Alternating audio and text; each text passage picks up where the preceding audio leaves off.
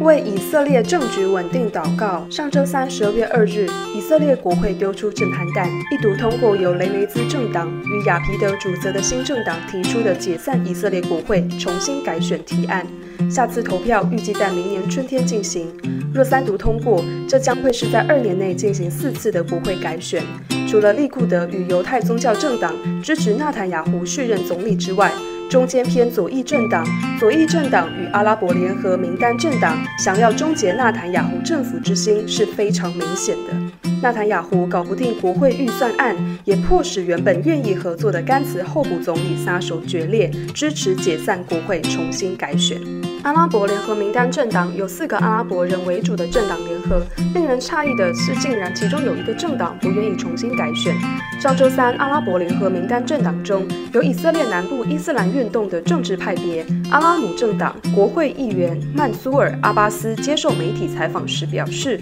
重新选举将挫败阿拉伯以色列人，如今切实的立法成就才是我们期待已久的。就如政府能够有计划性的来打击阿拉伯社区内的组织犯罪，若重新改选，那么此案于十一月初已进入议程，将再失去机会。这意味着以色列阿拉伯人终将失去更新的机会，这也是我们拉阿姆政党不愿看见的。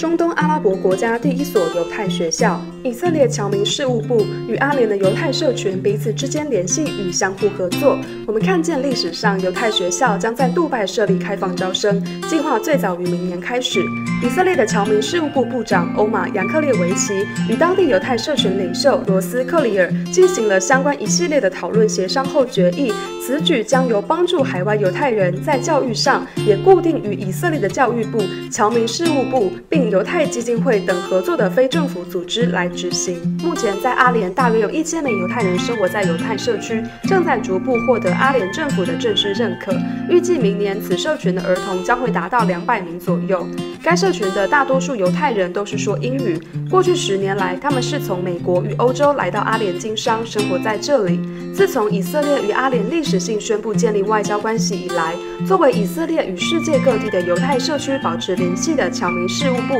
一直与该社群保持联系。以色列侨民事务部部长杨克列维奇表示：“教育流散海外的犹太人是我们的首要工作，我们尽一切努力维护犹太人的身份和与犹太儿童与以。”色列国的联系，以确保子孙后代的继承性。年轻犹太人与阿拉伯人一起创新。不晓得你有没有听过黑客松？这是黑客加马拉松的组合字，意思是几个人聚在一起，以马拉松的方式进行一段长时间的脑力激荡。像是吉摩或是微软都曾经办过此类型的活动，通常为期时间大多在半天到两天一夜的时间。大家在极短的时间内考验与培养团队成员在沟通默契以及解决问题的能力上。过去本来有时间利用一个月做完专案，在黑客马拉松活动中，大家能做的事情就是尽快达成共识，完成专案。今天在耶路撒冷的草坪上，这里也正进行着二十名年轻的犹太人与阿拉国人参与黑客马拉松的活动，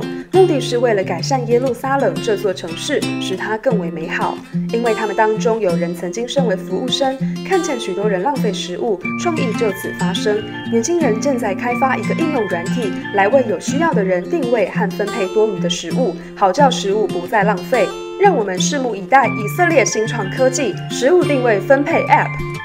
如果希望每周固定收到耶路撒冷全球华人敬拜中心影音新闻，请扫描 QR Code 加入我们的社群平台。若您喜欢这则新闻，请记得帮我们分享哦。